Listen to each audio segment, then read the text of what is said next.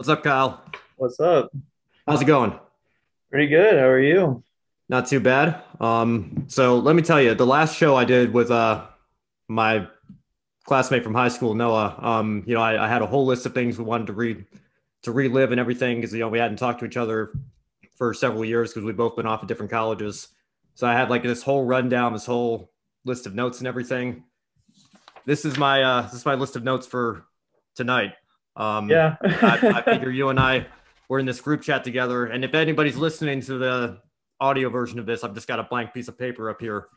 So uh, you know, I figure we're we're in this group chat together. We we you know have the common knowledge of what's going on in the racing world. You know, we can probably just ad lib most of it. Um, but I do want to give you a chance to give people uh, an opportunity to get to know you a little bit better because um, you know that's kind of the whole point of the show, how it, how it all started and everything. So uh, you run this uh, Twitter account, Awesome Wrecks, with uh, a few thousand followers. Uh, kind of tell me how that got started. Literally, I don't even remember fully how I did it. I started it when I was 11 years old. So this was 2014 ish, I think. And this was at a time where, I mean, NASCAR was still itself kind of in a better place. And I was still, you know, more in more into NASCAR. And I was just some dumb little kid. So I was like, hey, you know, in my naivete, I was like, yeah, crashes are cool, right? What if I made a Twitter account about that? And uh, so I just I started that. I remember the first like God couple of months. I because I was 11, I didn't have much to do. I was just like I would post like 30 pictures a day. I'd just be searching Google, just like anything I could find, any crash I could find, I'd post it. And uh, you know that was back in when Twitter was. I'm not gonna say better, but it was different in a in a regard. It wasn't quite you know what has become now. Um, but yeah, so it started you know started gaining followers, gaining followers, and um, you know next thing I remember, I I'm in like fifth grade. I'm like fifth grade, sixth grade. I'm just like a little kid. I got like two thousand followers on Twitter, and at the time I was like, this is so cool. This is you know. Um, so yeah, and then it, it just it's, it kind of evolved. I got older, clearly, but um, I got older and things changed. And for the last two years, it's been awesome Wrecks, but I haven't posted a single wrecks. So that's created a lot of interesting dynamic in the I know, I know you got ratioed quite badly after the Mhm. race of Bristol. Oh yeah, which to be fair, I completely deserve. Like I'm not even gonna deny that. I thought it was funny because I I totally deserve to get ratioed for that. But that is something, and I need to change the name. I know I need to change the name. Anybody listening to this that knows me, one, I know I need to change the name. Don't yell at me on Twitter. I don't think anyone would do that, but don't come yell at me on Twitter for any hot takes we might have tonight because I know me and you, we kind of see eye to eye on some things in the sport that if somebody's listening to this and they're still really, you know, still very diehard in NASCAR and still believe in the direction that's going, don't yell at me on Twitter. I understand. I know it's stupid that I have an account that's called Awesome Wrecks and I just like intentional wrecking. I understand that. Don't yell at me, but um, you know, it, it's kind of a, a manner of like things change, opinions change. I, you know, the the more I'm gonna say it's a difference between being like 11 and being now I'm 18. You know, you kind of you see things in a different light. You know, where like now I see that you know wrecks generally are not just the spectacle as much as the sport wants to make them kind of look that way. That there are ramifications for this, whether it be in the safety of the drivers or in regard to you know just just the cost of you know if somebody's wrecking a car a lot that's a lot of money that an owner has to spend and that might put a team under you know look at what's going on with uh uh what's his name richmond's arca team right now i think uh, you guys behind the curtain you guys were just chatting about it in the chat that you know Yeah, I, I guess his dad is is uh, he he contributed to the GoFundMe for Brad Smith's tire bill or whatever, which is it's nice to see the small teams trying to help each other out when they can. But you know that's what that's what bothers me. Like when uh, you know, and, and I don't want people to take this as like a personal attack against Drew Dollar or Thad Moffitt here, but you know those guys are racing for you know Venturini and DGR respectively, and they're you know arguably, I guess you got to look past Joe Gibbs with uh Ty Gibbs and everything, but uh in terms of teams that only race ARCA, or ARCA is at least what they're uh, best known for, um, or where they got started at least, you know, those guys have you know, compared to your Tim Richmonds and your Brad Smiths unlimited budgets um, and multiple sponsors, and you know they go at it with each other on the racetrack and they take out a Tim Richmond or somebody else, and that's a lot more detrimental to that team than it is to a team that can just pull out the backup car and you know spend however much money they like repairing it and going and do the same doing the same thing next week. Absolutely, yeah, and, and maybe this will kind of become our first topic with your blank piece of paper, but um, th- that's kind of been something that's been grow been brewing for a while, but especially growing within all forms of ARCA, you know, and, and I mean, I'm just going to encapsulate, you know, even when ARCA West was K&N West, I'm just going to encapsulate them too, because they're, they've all been essentially the same for a while now that I think most people know, consider the West series one continuous thing there. So you're probably all right. Oh yeah. But I just mean like in, in their, you know, even though West was separate from ARCA, they run the same sure. cars. Who cares? Yeah. Um, you know, and for, for me, even I, I only got into like West in God, probably 16, 17. I think it was 16. Really? Okay. Yeah. Yeah. No. And um, that's a story. Literally, I uh, I was at Sonoma and like we usually just went for the cup race and uh yeah, I think I can tell the story, but I was just sitting in the stands at the time Noah Gragson followed me and I, you know, I was tweeting about like, hey, I'm, you know, I'm at Sonoma. Here's what I'm doing at Sonoma, blah blah blah. And then he hit me up at the end and said, hey, where are you? Let's meet up. And literally, me and my dad from the grandstands, we were just waving down at him on pit road, and he was like, "Oh yeah, I see you." And I ended up going back. We took a tour of the the JPR hauler, um, and did all that. And that really that's that kickstarted my my love for the series because at the time, I will say, I think the series was in looking back on it relatively not as much, but it's certainly than it is now a healthier place than it is, you know, where there were actually like multiple competitive teams. It wasn't just the Sunrise BMR show every week.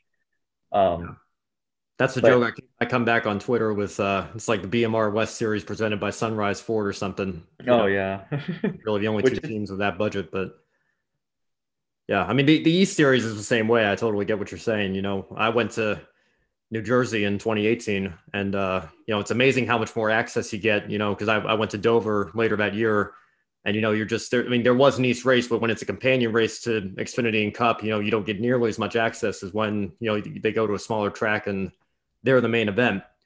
Um, you know, so that was kind of what kickstarted it for me. You know, I thought there were a lot of intriguing storylines, and I try to catch the race replays on NBCSN here and there, but uh, yeah, that's interesting because I know being out in California, going to Sonoma. Um, a bunch. I would have thought you'd be in, you would have been in the West much sooner than that, but uh, it's interesting to hear.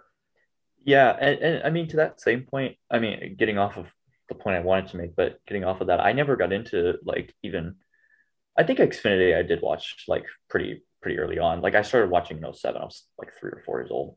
I didn't watch trucks for, for, for several years. Like I got into trucks maybe a year or two before I got into West. I never really bothered that much with the low, lower series, which was I don't know, a bit of an interesting dynamic. But um, yeah, anyway, so so I like West. I think you like West, even though you're back East. You know, I think that's yeah. kind of a running. Well, I, I, wish I was out West, to be honest with you. you know, I think there's, I think Chesapeake Diecast was saying it might be time to merge East, or or at least have like ARCA Main absorb East or something, just because you know the car count's not there. There's a lot of tracks that have lost their dates. You know, it's I don't know. I'd love for them to go back to New Jersey, but I don't know what I want to go see, you know, an eight car race or whatever it would be. You know what I'm saying? So it's yeah, it's it's a tough dynamic between the two. You know, I think they thought, you know, let's merge K and N kind of with ARCA or, and and put it under the same blanket and have ARCA East, ARCA West instead of instead of K and N, and maybe the car council go up a little bit because you have more crossover, and you know that hasn't really happened at all.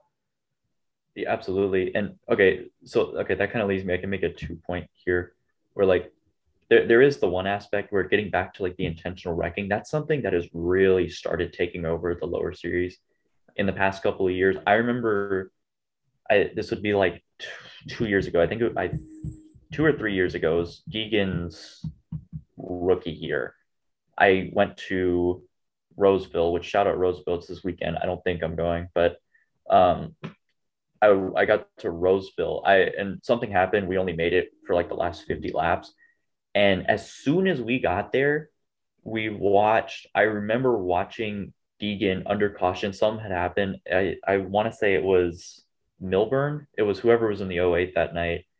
Something had happened between them. And then she just went, I believe it was under caution and just at least tried to just junk him under caution. Like she was just pulling a whole bunch of, you know, nonsense, trying to wreck this guy who clearly did not have the budget that she had.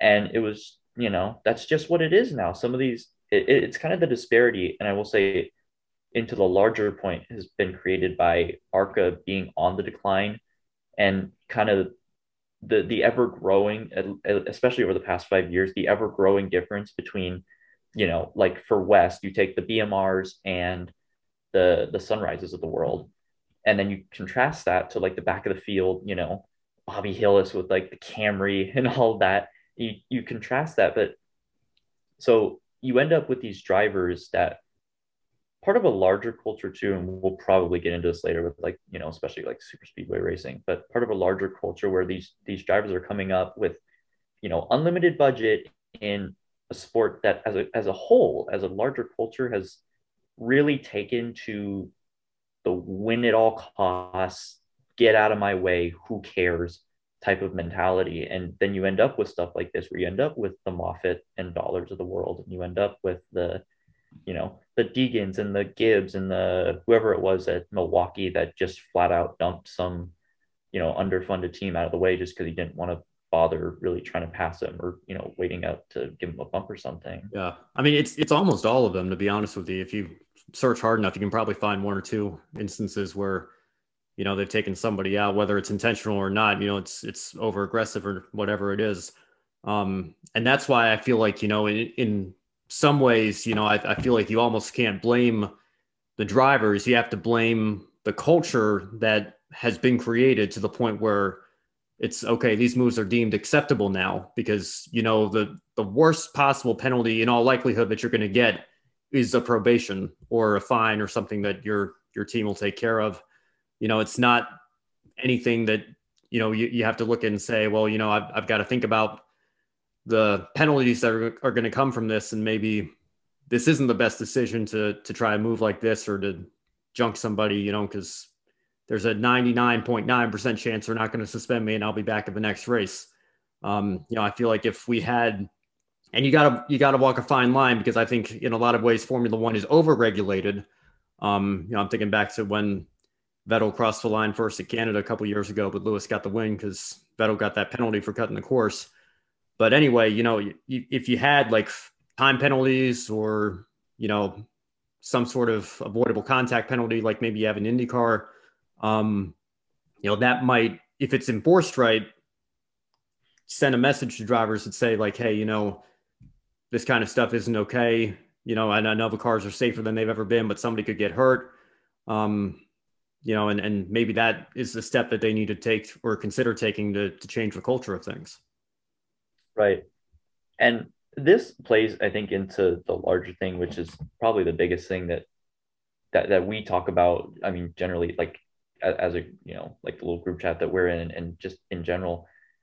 And this goes back to this is why I didn't like the Xfinity Bristol finish personally. And again, you can hate me all you want, you know, yell at me on Twitter. It's it's pretty funny, honestly. My all-time favorite driver won the race, and I didn't really like the Xfinity Bristol finish. Right. Totally get what you're saying, man. No, yeah, because and, and, this is something that you know people were dunking on me and saying like, "Oh yeah, you're the awesome Wrecks guy. You hated that," and which again, fair. I understand that, but it doesn't take away from the point where I didn't enjoy that finish. The race was fine. I you know the race was fine. I did not enjoy that finish because to me it was the epitome of what the culture has become.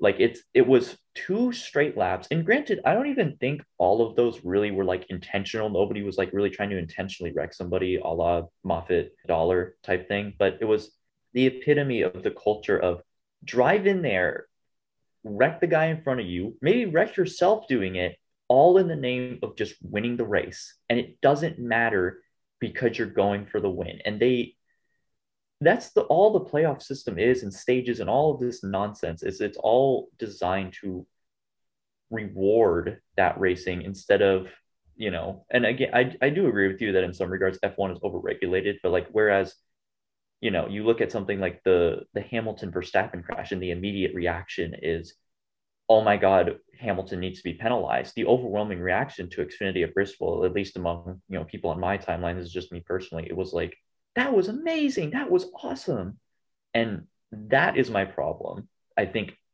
if I could just give you one sentence as to what I my problem personally with like NASCAR is now, it is that is the the culture of who cares? Just wreck the guy and win the race. And Talladega trucks this past weekend, I don't know when this is going up, but as of recording this, this past Saturday was trucks at Talladega. I watched two laps of that race. I watched the last two laps, or sorry, I watched, oh yeah, technically I did watch the last two laps. I watched somebody get straight up dumped. They had a yellow, they went to a green, white, checkered, and then I watched two more people get straight up dumped. And that is absolutely ridiculous, especially at a track like Talladega, where you know we've seen it in, even in the past few years, like the super speedways, where people have gotten seriously hurt. That it's ridiculous that we're rewarding. Oh yeah, just wreck the guy. Who cares? It's I don't know. Yeah, well, uh, that might be a nice segue into Talladega. Um, you know, because I, I know a lot of us were fired up after that whole weekend for a number of reasons. And you know, I, I hate to get political, but you know what happened in the Xfinity race, and uh, you know, but then I guess Monday Monday was pretty good. Finally seeing Bubba get his first win, that was nice. But uh, yeah, I mean the the whole the whole truck series all you know all year. To be honest with you, you know, it's been it's been rough to watch. You know, because I feel like you know you still have your veterans of the series. Um, but I think back, you know, it's, it's actually 15 years uh, tomorrow will be the anniversary of the first NASCAR race I ever watched, and it was ironically the truck race at Talladega. It was the first race ever that the, the series ran there. Um, but you think back to your your stars of the series back then, and you know you had some teams using it as a step on the development ladder, if you will. Um, but you know back then, I feel like it was mostly, you know, you you start in ARCA, you go to Bush, you go to Cup. It was kind of like the ABCs of the of the ladder there. Um, you know, whereas the Truck Series was mostly a place for guys like, you know, Mike Skinner, Ron Hornaday, Todd Bodine, guys that spent you know a handful of years in cup but never really quite made it at that level. But this gives them an opportunity to continue to race and be competitive and and have their own tour. And you know it's it's a completely different culture now. You look 15 years later most of the drivers and like i said you know you have your craftons and your sauters and uh, drivers like that but most of them are younger inexperienced drivers who have that same mentality that they carried over a lot of cases straight from arca. And that's you know, win at all costs, and it doesn't matter if you wreck your teammate to do it. Right, and and that's something. I think that's a good point where that's what I mean. Where it's kind of been brewing for quite a while now, and I mean, top. I think it started before the playoff system, but truly, I think it really kind of started with the playoff system, where you know they went all in on this idea of emphasizing wins over everything, emphasize you know emphasize who cares if you wreck the guy in front of you and do that. And now it's kind of gotten to a point where it's made its way down the ranks. You know, it, especially now that they've put it in Xfinity and trucks as well. You've moved it down the ranks, and now the now you're seeing it where you know it's been what I think seven years since they put that in. Now you're seeing it where guys coming up, they're just coming up with the mentality of this is how it's going to be, and this is how I need to race. You know, and even yeah. some even some of the you know even the the veterans of the truck series like the Craftons and Sauters and I mean I, I will say especially Johnny Sauter here in my mind I have not watched much trucks this year granted but I, I see Sauter do it more where he kind of feeds into the mentality a bit of like you know just wreck the guy if that's what's going to get me rewarded. Just do it. And you, on some level you can't even blame the drivers. It's just that it's accepted now. Yeah well I mean Sauter had that incident with Hill a couple years ago at uh at Iowa. I think I, that was one of the rare cases where they actually did suspend the driver. Um, you know, but you know, it's it's it goes back to the being, being consistently inconsistent mentality too. You know, Brian when Brian France said it was quintessential NASCAR when Joey Logano and, and Matt Kenseth had their run in at Kansas, and then two races later, Kenseth pays back Logano, and that you know I'm not even I'm not going to defend that at all because obviously that was even that was even more blatant than you know what happened in Kansas, but you know, when you send a message that this is quintessential NASCAR, but the response to that is worth a two race suspension, you know, I, I have a hard time seeing the logical consistency in that. Right. And that is true, but I would say that's probably the last time, at least that I can think of. I could be very wrong about this. That's the last time that I can really think of that they actually truly punish somebody for driving like that and doing something like that. Aside from Sauter-Hill, I, you know, aside from that, you know, that, yeah. but like you look at Talladega this weekend, and may I just say, and I did not watch all, I did not watch all of the weekend. I did, I did not watch most of the truck race. Granted, that entire weekend was idiotic. The entirety of what I saw, um, which was about two laps of last October's Cup race. I remember this. I watched two laps. I watched the last two laps. That is one of the most idiotic finishes I've ever seen, where it's seven guys, none of them working together, none of them doing anything, all just wrecking each other, wrecking each other, wrecking each other.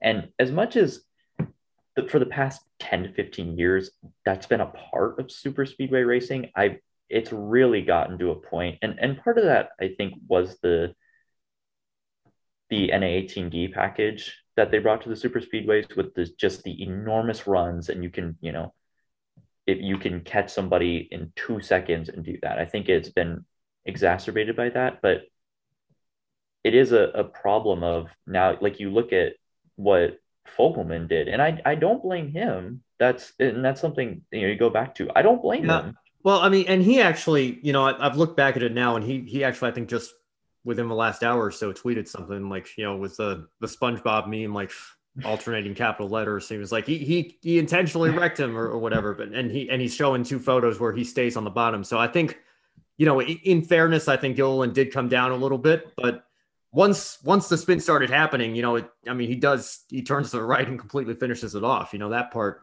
you know, I'll, I'll fully blame uh Fogleman for that one. But but like you said, I mean, that's that's probably you know with with the truck that he's driving, um, that's the best shot he's going to have to win, at least, you know, for the foreseeable future. Um, and, you know, when it's accepted that, you know, that's something that, because he, and he can't go below the yellow line either, you know, obviously, I mean, that's a whole, I mean, how many stupid rules are, are we up to now these days? You know what I'm saying? But, you know, that's, that was the, uh, I think back to the spring race in 09, you know, with, with Carl Edwards and Brad Keselowski and Keselowski, you know, thinking back to what happened to Regan Smith just the fall before, and it's like, you know, if I go below the yellow line here, they're going to take my win away. So Carl comes down to block, and Brad just says, like, you know, I'm here and I'm I'm going to turn him, or Carl's going to turn himself, or whatever you want to call it. And you know, you got a car going into the catch fence, and I guess that's a more exciting finish. And NASCAR would prefer that to somebody uh, driving on the apron beyond a, a painted yellow line on a racetrack. For, for right. And that is something I need to look back at the finish, granted, because if, if Fogleman did hold his line, then I will say really maybe I don't blame him for the for the last one specifically. You know, the whichever one, whoever he wrecked, I forget. There's so much going on. Whoever he wrecked there, but to that point, can you really blame him if he thinks that if he's even if he's forced below the yellow line, if they're going to call him for that and say no, you don't win the race, then why should I go below the other line? If he's going to block me, then that's his choice. That's he's determining his own future and he's going to get wrecked. And that's just what it is if I'm going to hold my line. Um, but you look at it's that that is one I will give him that I need to look back at that finish. Granted, um, I will do that, but there are other examples. It's not the only one. Even if he if he did hold his line, then fair play. He held his line, but there are other examples, you know, a la last year in October, this year. I mean, you look at this year Daytona 500. I don't think McDowell did it on purpose at all. I'm not going to sit here and say that. That would be stupid, but it is part of a thing where it's just everybody's just going for it with no regard to what they're going to do, you know. And, yeah. and something I, I found interesting was the difference, at least again, this is my timeline, this is people I follow. The difference in reaction that I saw from Xfinity at Bristol and trucks at Talladega, where the the immediate reaction to Xfinity at Bristol was that was amazing. That was the most fun thing I've ever seen. And then trucks at Talladega, people kind of did what I did, and I, I think you did too at Xfinity at Bristol, where you kind of pull back for a second. You're like, wait, wait, wait. Did I really enjoy that though? like that's a spectacle, yeah. but is that racing? You know, well, I think I think Ethan said like that was the not fun version of Xfinity at Bristol or or something like that. Yeah, but it is something, and and maybe because it was a bigger track, and you know, generally the wrecks you see there are a lot more consequential than the ones you see at a track like Bristol. But to me, in you know, in my mind, that is essentially the same principle. That's what I'm looking for. It's the same principle in both aspects where it's, you know, it doesn't matter what happens. And I'm almost positive Cup would have gone the same way if they didn't, even if it only went to the end of stage two. I think it probably would have gone the same they way. It kind of did because, you know, something, which whichever one that was. I know there was a controversy with Stenhouse and Bowman. Yeah, I, I, I don't. Oh even, yeah, like like I think Stenhouse got was getting shoved yeah. by Elliott and then he hit Bowman or something. Yeah, but I mean, Bubba Bubba winning just totally blew up everything. You know, that's because that's such a big deal and everything. But uh, you know, there was the reason, like, I mean, people like for people to discredit his win, you know, and say like, oh, it's rain shortened. Like, you know, you think back to you know how Joey Logano won his first race, how David Reutimann won his first race. Like, those were guys that stayed out under caution. Justin Haley, you know, if you want a more recent example, they stayed out, and then the rains came. You know, after everybody went into the pits or whatever you know, Bubba actually, Bubba Wallace drives up and and takes the lead on Merritt, but it wasn't even the weather because there was another there was another crash coming to the end of stage two because they weren't even finished the second stage yet, and then the rains came and they and they called the race or, or whatever. But you know, we saw that that same intensity level, you know, turn up to eleven because the guys know that the rain's coming, it's going to be here any minute, and you got to race every lap like it's the last one, and then you have the inevitable wreck. Right, and and that's something that especially if that race went the distance there was one i think it was 2015 maybe 16 whatever one it was where kenseth was racing the 20 car and he did the blowover whichever race that was. I remember that race because it was the same thing. The whole day they were like okay rain could be coming in 10 minutes. And that was it for the whole day. So the entire race was desperation but that package, and at that time, it, I don't think it was quite as apparent in the desperation. It was also a spring race, so it wasn't like the whole like playoff. Oh my god, I need every point I can get. Um, dynamic, which is a whole other thing. Um, it, the desperation racing it creates this crazy racing, and then when you couple that with the type of racing that the that the giant old spoiler creates on the super speedways, I wasn't enjoying that race. I am glad they called it, not even for the Bubba win, because I know that winning a race in the rain, it kind of carries a connotation with it. And now, you know, all the people on Facebook can say, oh, well, that ain't a real win, but they're, you know. How it, ironic was it that Facebook went down on the day that Bubba? Oh my God. I loved it. I wish it would have stayed down for like the whole day just so yeah. Actually, maybe I don't because then they would have been on Twitter. I don't know. I thought it was hilarious that Facebook was down. I think it was still down when he won the race, which was fantastic prime content. Yeah. Um, but I did I didn't enjoy that race. I was glad they were going to end it. And again, they wouldn't have gotten to that point that early if it wasn't for the rain. But it started looking like the type of super speedway racing that created the Daytona 500 pileup that created the Ryan Newman crash last year. It's this type of racing that when you take this mentality that is a problem everywhere, right? It's a problem at Bristol, it's a problem everywhere. But when you take that principle and you start putting it on super speedways, I'm amazed nobody's died in the past 10 years on a super speedway. I'm I will I am honestly amazed. I'm impressed by the safety of the cars, but I mean the way they've been racing on these super speedways the past few years. I it's amazing that nobody has has gone up in the fence, flipped into the fence, done something like that of that nature. You know what I mean?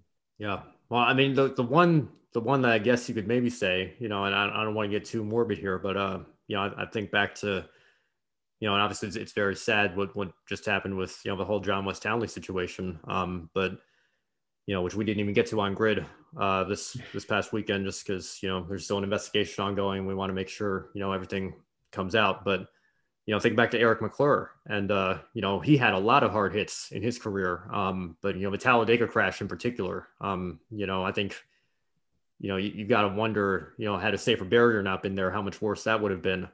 Um, you know, I don't know, but he was ever the same after after that accident. You know, he came back and raced still for a few years, but uh, you know, just thinking back to him passing away earlier this year, and you know how sad of a story that is.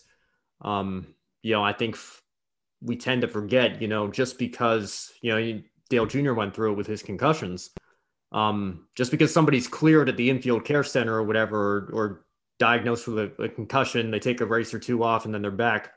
Um, you know, those things can have long-term lasting effects. So, you know, while there there hasn't been a fatality in in our sport since Dale Earnhardt, um, you know, you really we we kind of have this mentality now. I think as as fans that you know the the cars are so safe, the drivers are almost invincible, and you know, I I, I don't think that could be further from the truth. And I hope that you know with everything that's coming out about you know concussions and CT and everything that maybe you know, this is a wake up call for the, the entire industry. You know, maybe we need to take a, a serious look at, um, you know, the long term effects that that these kinds of things can have, and you know, the, the injuries that can come from that. Right, and I agree, and that is something too that something that kind of you know really went under the rug with all of the you know the nonsense on Saturday and then Bubba winning on Sunday, which by the way NASCAR caught a huge break with that. They absolutely needed that story on Sunday to distract from what had happened on Saturday. Um, but getting buried in all that was that was the last race of the Gen 6 on a super speedway. The next race on a super speedway is the next gen, and there are already there have been a lot of concerns about the safety of that car. And I hope well, and this may play into a larger part, maybe we'll get into this with like the next gen of I mean, really, I think the next gen is kind of determines what happens to NASCAR truly over the next like 30 years. Totally agree. Um, but specifically, and for right now, I'll just say specifically for the super speedways, they need that car to not race like the NA18D did on super speedways. They need to not make it have these enormous runs that nobody can truly control. That if you if you back out of the run, it's you know it may be another two laps before you truly get another run because that creates the type of racing that you see and again it's not a it, it's not a completely new thing. Like eric mcclure clearly was not racing the na18d package but it exacerbated the issues that i think got to him. And you, you bring up the point with you know that did i i do believe that had long-term effects. You know i don't want to get too far into this you know and you know, for anybody listening, this don't headhunt me, but you know, you hear about some of the things that happen in McClure's personal life after after racing, and a lot of it was just heartbreaking, and a lot of it did not seem consistent. I mean, I I, I didn't know the guy personally, so I have no idea, but you know, one would think it's not consistent with usual normal patterns of behavior. And you know, I know he had a lot of things going on personally with his family. He had police reports filed against him for, you know, various domestic issues. And that's, you know, consistent with the CTE thing. And, you know, and again, I, being an idiot, it, I'm just going to say it, but, you know, not knowing fully the story from what has come out so far about Townley, it seems like he may have gone the same direction. Where, yeah, well, and, and people were saying the same thing that you were just saying about McClure, you know, that telling stories about, you know, and and Townley, man, he got so much he got so much crap on social media, you know, just because I mean he was the he was the quintessential pay driver, you know, who if if he wasn't in a crash, he was running 20th and you know, I mean, but he but he did get that win at Las Vegas, you know, and that and that was a feel good story. Um but I mean, he he dealt with that I think so well and you know, he was always professional in the interviews that he gave. Um you know, and I, I, think he had a lot of friends in that garage area. And then he stepped away, you know, I think kind of to try to get away from that. You know, I think uh, Isaac was just telling the, the story on Twitter. Um, you know, the, the Gallagher fight, apparently Townley like had no memory of that. And like that amazes me, you know, because of how many times that moment's been replayed. I mean, I think FS1 replays it every time we go to Gateway. Um, you know, maybe they'll stop doing it now, but uh, you know, I mean, that's just to, to hear the police report that's that's come out now and you know if if that's what the investigation ends up concluding and everything you know that that does not seem consistent with the john Wes townley that you know, I remember racing in the series five or seven years ago, whatever it was.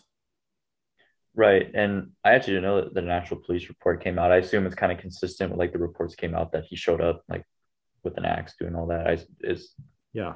I mean, yeah. I mean, it's just it, it's an awful, awful situation, no matter how you slice it. And uh, I'm, I'm certainly want to give my best thoughts to to his family and you know um, Laura in particular because I know she she was shot as well. She's expected to survive, thank God. But uh, yeah, I mean it's just just a terrible terrible tragedy, terrible situation. Absolutely, but and that plays into a larger part of you know what if there are current drivers that also in a few years will start exhibiting signs? What if you know? And and now I don't want to get too speculative, but I mean I am because again I'm an idiot. But I mean you look at stuff of, and, and this is one that could go a lot of different ways. But you look at like the the Jordan Fish Denny Hamlin situation, and in me seeing this stuff now, it's kind of clicking that it's like you don't really see it out out. I have never, I have not seen any signs outside of that personally, being some idiot in California. I have not seen any signs outside of that that even suggest that. But it's like, what if guys like Hamlin also somewhat exhibit that? What if there's more going on behind the scenes that we don't know about that are a causation? Because I mean, Hamlin hasn't taken that many hard hits, but you think back to like Fontana 2013, 14, whatever year that was, you know, he had that massive hit that like broke his back or something. And you know, it, it's not as common of an issue in NASCAR as one would even think it is. You know, McClure and Townley are just a couple examples. There's plenty of retired drivers that haven't gotten that, but I, I hope that, you know, with the increase somewhat, with the increase in wrecks, wrecks aren't really even, they're not that hard. They're not as hard. They're not, I'm not gonna say they're not as hard. They're not any harder necessarily than they were, but they, I would like to see a statistic, I would take a guess to say, especially on like super speedways, they happen more frequently now.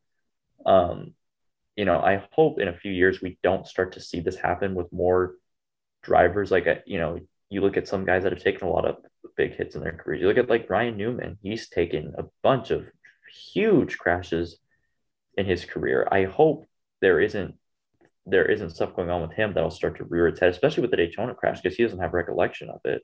Yeah. You know, I I hope there there isn't more, more to that that starts to really rear its head in the in future years that then NASCAR needs to, if they don't nail the safety with the next gen, that is huge. There's a lot that's huge with the next gen, but there is one, even if you nail, even if you can get the racing okay, if you don't nail the safety and you keep the culture that you you have cultivated in the sport, there's going to be an issue here. I, I believe it was, I think it was uh it was Gluck or Weaver the other day after the Dega finish because the track president said, "Oh yeah, the car should look mangled after you win a race," no, which is yeah. the most ridiculous thing I've ever heard. But if you keep that mindset, I I want to say it was Weaver. I could be wrong about this. He said, "I I hope, and I I agree with this. I hope that safety continues to outpace the culture." Because the more that this becomes the norm, the more that every year, every race, you see a crazier and crazier crash happen at the end of a super speedway finish. You need safety to keep up. You need safety to keep improving if you want to keep this culture that you've created. Yeah, I'm, I'm glad you brought up the. I don't, I don't even know the track's president's name. Um, I don't know, but I want to after after that quote. Um, because like it, it it's one thing for like you know some idiot on social media to say like oh yeah that's how that's how a car should look when that's how the race winning diecast should look or, or whatever. Um but you know when the track president says that over the pa system that like this is how a truck should look when it finishes talladega you know that's what, what kind of message does that send you know? Right. And you know getting back to the whole concussion thing you know what really struck me was uh know, I think Danica came out and said something. Danica Patrick, when she retired, um, you know, she said she had suffered a few concussions in her career, and like if you look at her racing history, her record, like there's no, you know, she never spent any time away with with injuries or anything like that. Was never like medically diagnosed with one that was reported in the media, at least. You know, so for and and she took a lot of hard hits as well. But you know, for for somebody who there was no record of them having a concussion throughout their entire career to to come out and say something like that, you know that that should have been a wake up call to me. Um, because you know if that's if you if you have a driver that doesn't have that on the record saying that, you know, well how how many drivers in the field are going through similar things that you know when they get to the point where their career's over, could this have long term lasting effects for them? Right. And I actually never heard that about Patrick, I will say. So maybe, I don't know, somebody did a good I forget job. where I heard it, but I, I think it, it came up a couple times, um, you know, after, after she stepped away, but yeah, it's just, that's just one example. You know, I feel like, um, like Calvin Johnson, I think in the NFL, you know, he was never diagnosed with, with a concussion or missed a game, but he said he suffered a few, you know, and it, it just makes me feel like, and obviously some are more severe than others and things, but how many of those are getting swept under the rug? And, uh, yeah, I, I think you said you've read Dale Jr.'s book as well. Um, you know, what really struck me uh, in in racing to the finish was that you know the the recovery. You know, it, it's first first of all, you, you wouldn't try to race through a concussion today. You know, that's just absolutely a, a massive no no. It's not going to happen. Um, but you know, the the recovery aspect of it too. You know, it used to be you went in a dark room, you put a washcloth on it, and you know waited a week, and then hopefully you were fine. Um, Whereas now, you know, Dale's, I mean, he was talking about it, documenting it on his social media. You know, he's doing a lot more active recovery and physical exercises, mental exercises, you know, to, to try to actively get his his brain back where it needs to be.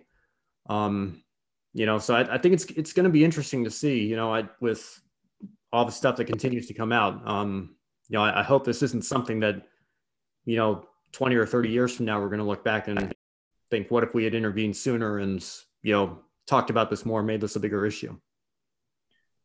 Right. And I think this is kind of a good segue point into the next gen where if this is an issue now, and, and I will say with the concussion thing, it's, you know, you say it's not necessarily an issue. I like the Baja Blast. Um, it's not necessarily voodoo, actually. Now. I ran out of Baja. Oh, unfortunately. um, like we're racing through a concussion just doesn't happen. Do we really know that? I mean, if all this stuff is coming out like years and years after people quit, who knows? Maybe it's some of these hits that you see that are like, oh my God, maybe they are getting concussed. Who knows? It, whether or not that is an issue, I will say, and I, maybe I made this point already.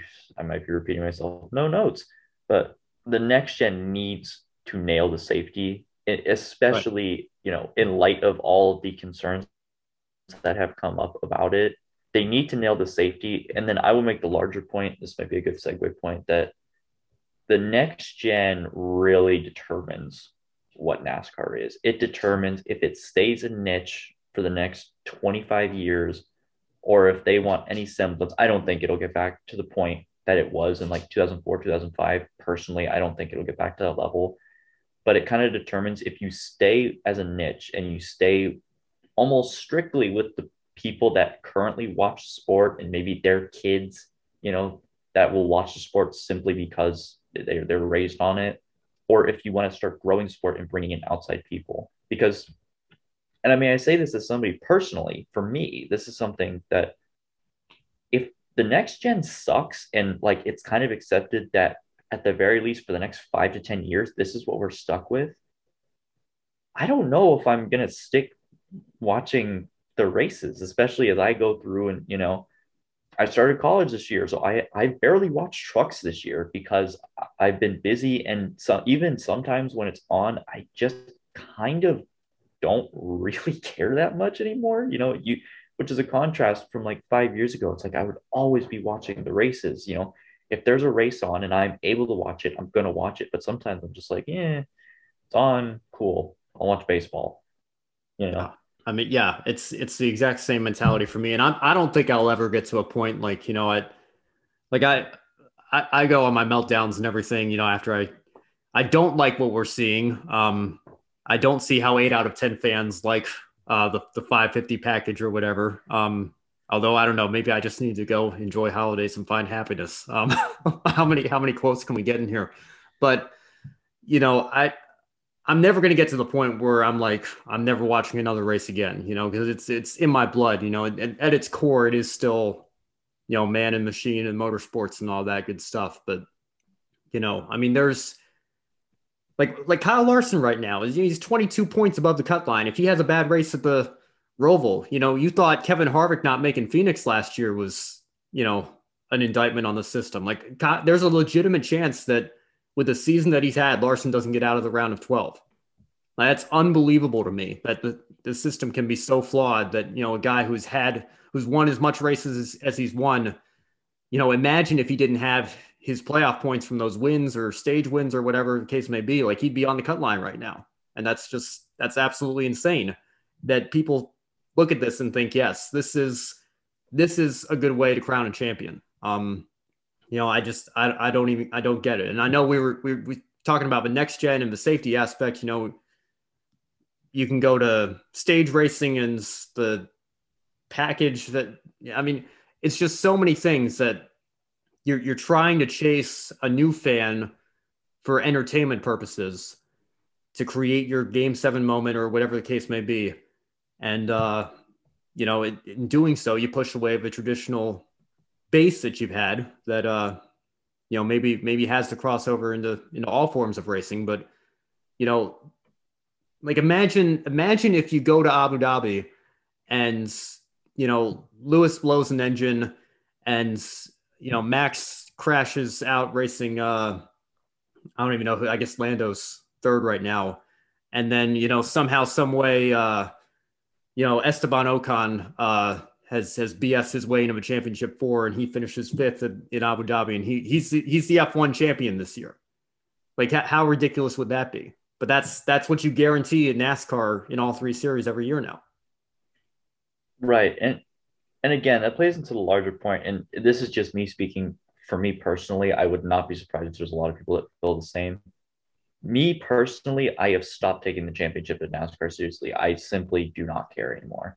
Like last year, Chase Elliott won the, championship. I said, okay. And then I went and did something else. It's, you know, truly you have made it where it does not mean a thing anymore. I don't even remember who won two years ago uh, in 2019. Kyle Busch. I, yeah. Kyle Busch. Yeah. See, didn't yeah. even remember that because it doesn't matter anymore because it's not something that I mean, granted, you know, sometimes I'll just forget two years back anyways. That's, you know, just what it is. Yeah. But it's well, and I, I can tell you, you know, I'm coming at it, you know, I've been an AJ Allmendinger fan since his Red Bull days, you know. So like I'm I, I'm was so pumped when he said he was going full time this year. And, you know, he is totally re- revived his entire career with what he's done with Kaulig and you know even won a cup race this year which is just unbelievable to still think about but you know like he wins in in that in that finish that we, we talked about at the start you know that was that gives him the regular season championship or whatever like that because that's now a thing we're gonna have a we're gonna mark the regular season champion i guess as, as if you know we're still tracking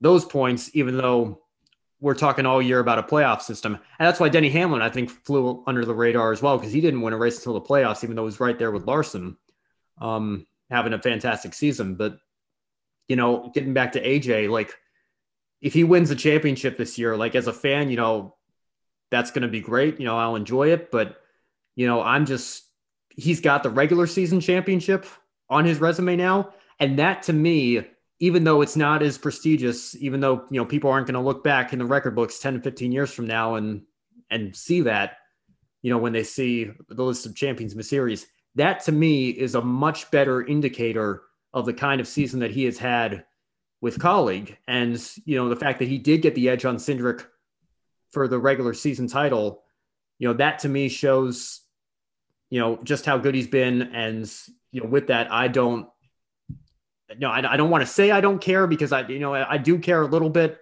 as a fan. You know, you, if I if I said that, I wouldn't really be a real fan in that in that regard. But you know, I'm not. I'm hardly going to be devastated if we get to if if we get to Phoenix and he doesn't get the edge on Cindric, or if he even makes it to Phoenix. You know, because he, he crashed out at Talladega. You know, now there's a question of, you know, does he have enough playoff points in his bank to be able to recover from that? You know, it's it's just such a needlessly complicated system that doesn't even reward the most deserving driver of a championship. And you know, go, going back to the point that you just opened with, you know, that's why I feel like, you know, I'm not going to sit here and get on my soapbox and say like, you know, Tyler Reddick, for example, in 18, you know, is an undeserving champion because Tyler Reddick doesn't go to NASCAR and tailor make the rules for him to have his best track be the season finale and, you know, give him a system that allows him to win the championship that way. Um, I'm just here to tell you the reality is like you want to talk about the champion being the best driver in the series. You know, you tally up the regular season points, and he has a teammate in Elliott Sadler and a teammate in Justin Allgaier that scored more points than him over the year. So, in a way, he's the third best driver on his own team in his own garage. And yet he's hoisting the season long championship trophy at the end of the year. And, you know, there's just something about that that makes me think to myself, you know, if an outsider sees that and they see somebody who has a dominant season and this guy's the champion and that guy isn't, you know, what, what does that say to people? Right. And, and that's something I think that is kind of already pushed me. I think I'm starting to, I mean, behind the curtain, I think in our chat, I think Will has, you know, talked about this a little bit, but more and more, I mean, I think I'm being pushed to a point where I eh, like every the past couple of years really i've cared a lot less you know whereas three four years ago even i was still kind of really into the stuff and i was watching you know every race and i would be here and there. Even like earlier i'd kind of realized that oh yeah cup kind of sucks but i still watch west every week because it's still doing pretty well for now and now that's where it is you know? But for me it's it's kind of a thing of the, the championship system has made it so as a whole i just take it less seriously and i'm less invested and i mean th- that's not solely their fault. Granted it's just that you know life happens. I'm 18 now. I you know there's more stuff going on in my life but it's a matter of you know whereas like roseville is this weekend. The pat you know before covid i had been to four i believe in a row at Roseville, I think. I'm almost positive I've been to four in a row. I didn't even know it was this weekend until Monday, maybe last Sunday, you know, where it's like usually that would be something that I would have marked off, like kind of in my mental calendar, like a month or two beforehand. Like, yeah, there, there's that race. I'm, i want to go to that race. I want to get us to that race. I just, it kind of doesn't do that for me. And again, me personally, I think the next gen kind of determines because for me, it's become more of a thing of I have really lost any investment in the championship, but sometimes you can still watch a race and still be invested by the race if the racing on track is good. Like like Xfinity Bristol, I did not enjoy the finish to that. I enjoyed most of the race, but then you look at uh, I watched it on DVR because I worked that day. It was the Bristol night race. I enjoyed that race because I mean, even though the ending was kind of silly, I think it's fair to call it that. The the actual battle before, like the before you know Elliott and Harvick hit each other, I enjoyed it because it was two guys who were racing cleanly hard in a dynamic track. I enjoy dynamic Bristol personally. You know, racing multi-group racing, going at each other and being able to say, being able to race like that.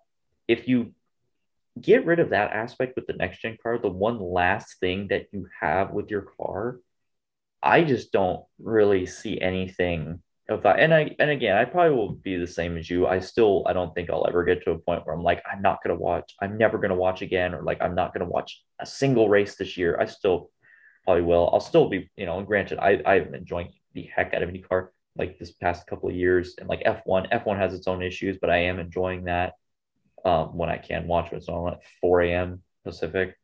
Um, but your last, at least to me, the way I see it, your last talking point, if you're NASCAR, your last untouched talking point is the on track product. And if they don't, if they don't hit with the next gen, like if they do something where if they end up going with another 550 package and they do that everywhere and you know I think Bell is quoted as saying that even tracks like Bristol feel slower now, like with the next gen car. If that ends up being true, I, I think that's kind of your last your last stand. That's the last thing that they really need to not mess up.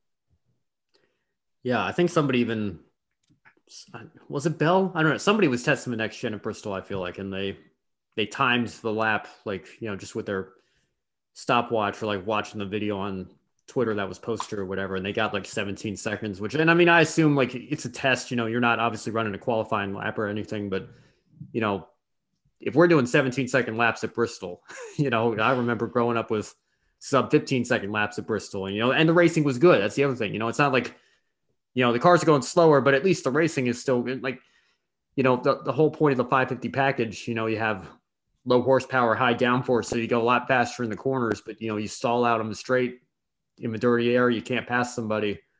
Um, you know, I I really it sounds like that might be the direction that they're going to go with this next gen car, and if that happens, then you know, I I I like I say I say in the chat sometimes that like you know I, I pray every night for a split or or something, and you know I I say that mostly in jest because you know I I think a split you know you, you saw what happened to it with when when IndyCar had their split, you know I think that that was largely more detrimental than uh than you know you look at the problems that it might have temporarily solved or whatever.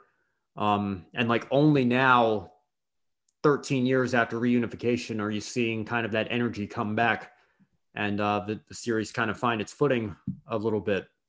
So you know i think but if if enough drivers get fed up about it you know you see it with the backlash against atlanta doing their reconfiguration. And you know, I, I, can't believe we don't talk about this more. Like if you go back and watch, you know, Kevin Harvick's interviews after Martinsville last year and the season that he had, um, you know, not even making it to Phoenix.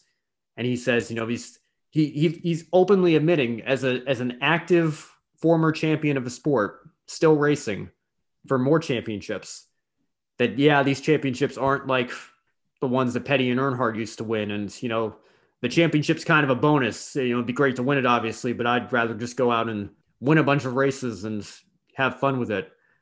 And like, you know, imagine imagine if LeBron James came out and said, you know, the NBA finals is kind of a bonus, you know. I mean, I'd rather yeah. it'd be great to win it, but I'd rather just go out and, you know, win 74 games and break the Warriors record. Like that would mean more to me. Like, I mean, that's it, it sounds silly and laughable, but in a way, that's that's literally what he's saying. You know, I, I'd rather just go out and win as many races as I can. The championship is kind of a wild card. It's kind of a bonus. You know, it, obviously the system's broken. We didn't even make it to Phoenix this year, so it'd be it'd be nice to win. But you know, I don't really care. And that's that's Kevin Harvick saying it. This isn't this isn't the fan saying it. This isn't the pundit on YouTube or Twitter or whatever saying it. Like this is this is a champion of our sport, and that's how he feels about racing for a championship in NASCAR in 2021. Right. And I will make the point too that th- they somehow, with this system, have created kind of a multi part issue where championships mean less. They have also made races mean less, individual races. The only race truly that I can think of in NASCAR that they care about winning simply the race, just the race, is the 500. And I mean, Indy, they have a much they have a much shallower schedule. They only race 17 times. And I mean, you know, you could argue, yeah, the only race that they race for the race anymore is the Indy 500, which is fair. But you, know, you think about like like the crown jewels of of NASCAR. I think of them as Daytona, the 600, the Bristol Night Race, and the Southern 500. And really, I don't really get the vibe that any of them actually care about like winning the Southern 500 anymore it's kind of gone away in lieu of the playoff system. And well, especially now with it being in the chase in the playoffs, sorry, I'm still several years behind. Um, that you look at it and you look at these guys saying, oh, yeah, well, I could win the Southern 500, but I'd rather just kind of hang out in second and advance the next round, you know? And the elimination, the, the playoff point system, I think, is more fair. It's a more fair system within the realm of elimination rounds. Yeah. But they they've kind of created like they've kind of recreated their own issue where the entire reason that the chase itself was born was because they didn't like points racing, but now somewhat during the playoffs, if you have a massive cushion, you almost like if you're Larson going into next weekend, why should I risk wrecking my car for the win? if I'm gonna only be if I'm only 15 up on the line and I wreck myself going for the win, he's just gonna be points racing. So they've kind of recreated their own yeah. issue again, just with an, a, a worse, objectively worse context. we're not going to point race, but the the NBC ticker is going to have the playoff points as they run taking up half of the scoring pylon for the entire. I mean, it's ridiculous. Yeah, like, how do you? Yeah, how do you reconcile that? And and you know, you you Freudian slip or whatever, call it the chase. You know, I think that's. I, I don't really care. That's a much better like at, at least, you know, I I think back to you know Steve and I don't know. Maybe Steve Phelps is a, is a really nice guy. You know I don't I don't want to make any personal attacks or anything. Um you know first I remember when Steve Phelps was on Undercover Boss you know that was that was a cool uh moment for NASCAR. You know going that's a that's a bit of a throwback there for my reality show audience. Um but you know like when he he gives his press conference at Phoenix last year and he says like we'll keep it unique to our sport like I think a reporter brought up you know he says the playoff system works incredibly well and it gave fans what they wanted. And a reporter says, like, so, you know, are you admitting to saying, you know, you want the game seven moments? And he's like, well, I wouldn't say game seven moments. We'll keep it unique to our sport. And this is the sport that in the last five years has renamed the chase the playoffs and they've renamed green, white checkers overtime. How is that like you had you had two things that you know I, admittedly not a huge fan of but at least you know you you want to be unique to your sport. Well okay you know no other sport has a green white checkered you know indycar doesn't do that formula one doesn't do that you know they run their race to the distance that was scheduled. You know no other sport has a, a chase for the cup or whatever. That's a unique name it kind of rolls off the tongue nicely but then you have you, you call it overtime you know even though racing isn't a timed sport you call it the NASCAR playoffs, even though nobody says, "Oh, I'm a NASCAR player. I I, I play race car driving." Like that's that's not something any anybody says, but it's still called the playoffs. You know, I feel like I feel like race offs would be a more accurate name if you, if you want to go for something like that. But again, you know, it's it's it comes down to the issue of where's the consistency in that. You say you want to keep it unique to your sport, and yet all the changes that we've seen in the last decade seem to resemble the stick and ball sport type of thing that you've got going for you. And maybe that's the the casual race fan the casual sports fan that you're trying to chase. So there's mixed there's mixed messaging there. Right. And and i mean this is something that i mean to a lot of people listening will probably be plain as day but i'm still going to say it anyway that your your whole selling point being motorsports is i don't know i, I don't think i can cuss on the show so i'm to say if you're NASCAR, we're not live. I'll bleep it out. It's fine. so my, my whole thing is, if you're NASCAR, your selling point is that you have race cars. You're not throwing a ball. You're not. It's not some guy. I have baseball on in the background right now. It's not like two guys standing there. It's that you have these machines that can go 200 miles an hour. That is your selling point and that is part of that is the whole allure of NASCAR is that it's these guys I mean, that's the allure of a lot of sports. Granted, that it's people doing this incredible stuff that, but with with race with racing, and as much as we've talked about, clearly they need to have the safety thing. There's always the aspect of no matter how safe you make the cars, this is something that is inherently unsafe and inherently just in and of itself should be very cool to watch, right? And I know, I know both of us, I'm sure we've heard the the vast the the variety of the turning left in circles jokes but you know it, on some level if you can get to a point where you know i used to be able to tell people like specifically about cup racing i used to be able to tell people well nah there's a lot more to it there's a lot more that goes into it it's not just turning left in a circle it's just like any sport it's like basketball you're just throwing a ball in the hoop well no there's a lot of strategy there and like race cars there's a lot more than just you know foot to the gas, turn left. But with the NA18D, it's like there are some races where I have watched them and I feel like I'm literally just watching guys put the pedal to the metal and turn left. And that's not that's not cool. That's not fun to watch. It doesn't, you know, that's not exhilarating for the drivers or if you're a viewer, even in person or on TV. It just it doesn't get you excited if they're so stable and you know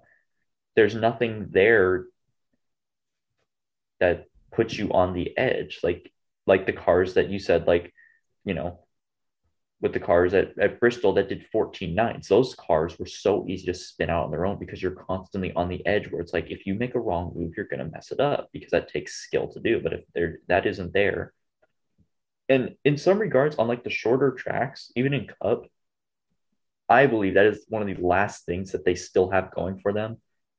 That, you know, you watch like the Harvick Elliott battle, at least for me, it looked that's something that took a lot of skill to pull off. The amount of car control and the amount of skill that it took to be able to race in the way that they did is why I like racing, you know. And it's it's something that if you just if you lose that and then what are you, you know?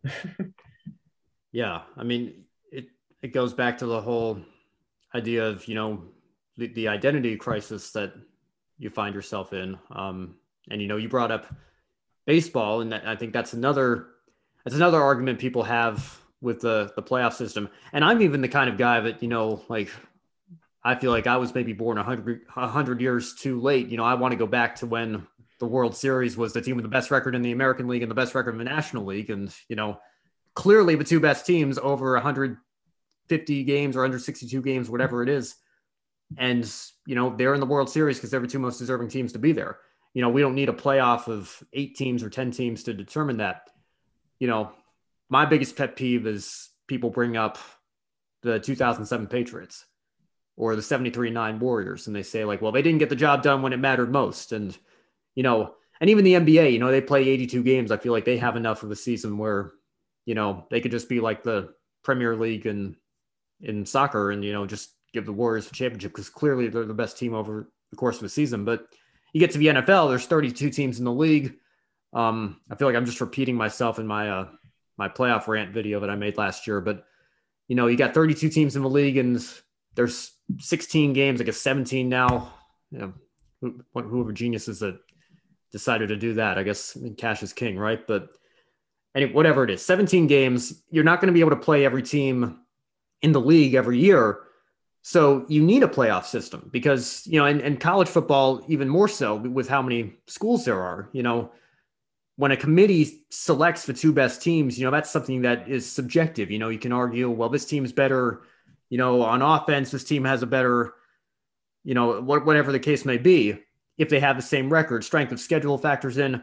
So you know, is, is four teams even enough for a college football playoff? You know, do you want to go to eight teams? Do you want to go to 12 teams, whatever, whatever you want to do? Um, and you have the best teams play each other, and then that's how you determine your champion because that doesn't always happen in the regular season. It's very rare, but you get two top five teams, you know, in the top 25 ranking playing each other. But then you go over to NASCAR, and every driver, for the most part, you know, obviously every part timers and everything, but every driver that's running for a championship is out on the track every week and you award points from first to last. And whoever has the most points, at least it used to be this way, over the course of a year, you know, that usually corresponds with the guy that has the best average finish or the most wins or whatever the case may be. And they're the season long champion.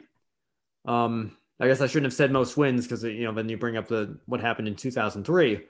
But, you know, even though Newman had more wins, he was a lot more inconsistent in Kenseth, and Kenseth, you know, had a better season overall statistically and wins the championship.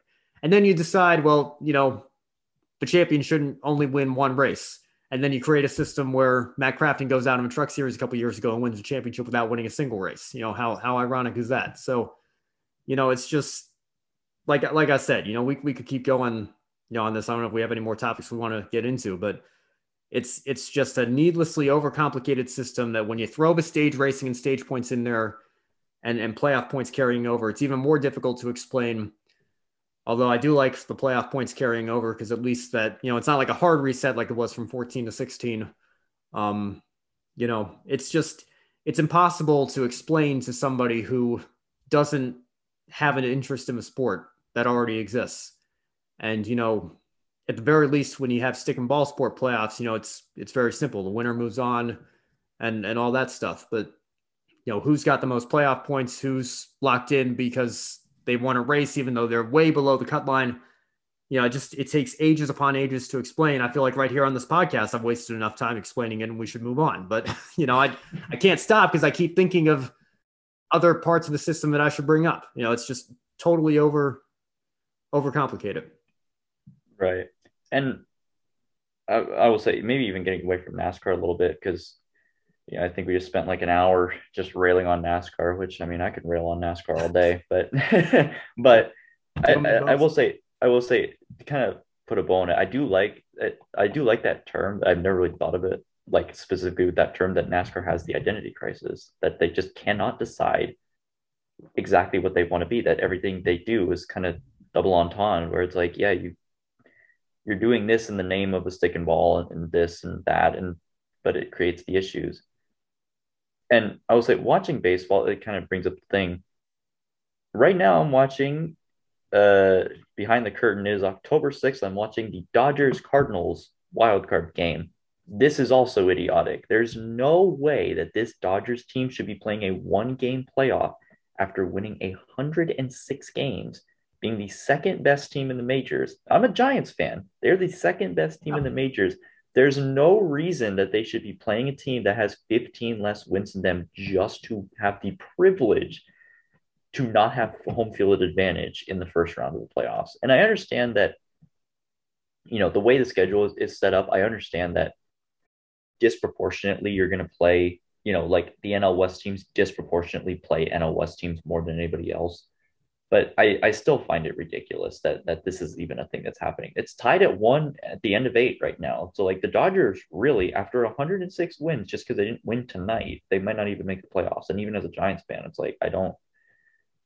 This is dumb to watch. This is you know not enjoyable. So like, uh, and you know clearly the problems. You know, with NASCAR, I mean, a lot of them are unique because of the nature of what we're talking about. But I mean, they're you know it's never going to be perfect. Nothing is ever going to be perfect. Every major every major north american sport you could probably make the same argument for most sports. Every major north american sport has a somewhat of a problem like this. Baseball is a little bit more pronounced with you know this wild card game and it's going away. Hey the the the extra innings rule is going away so that's that's good. Praise praise you jesus. Can't uh, yeah. praise praise manfred for once. fast enough yeah. Um but you know, you look at the NBA. I think the NBA playoffs are a little bit too big. I think there doesn't need to be more than six in there because usually, but with with them too, usually the first round is more of a formality than anything. Usually, I mean, again, there's there's you can find examples for everything, but generally it's just a formality and it's just kind of a waste of time. But it's you know, again, cash is king, so they just want more playoff games. So if it, if it remains a formality, it remains a formality. Um, and you know, the NFL, oh my god, they have the whole thing. I don't know if you've seen the concussion, the movie, but uh it's on my very long list of stuff I need to watch. Um but I'm too busy doing stuff like this, so I never get around to watching any of it. Um, Fair.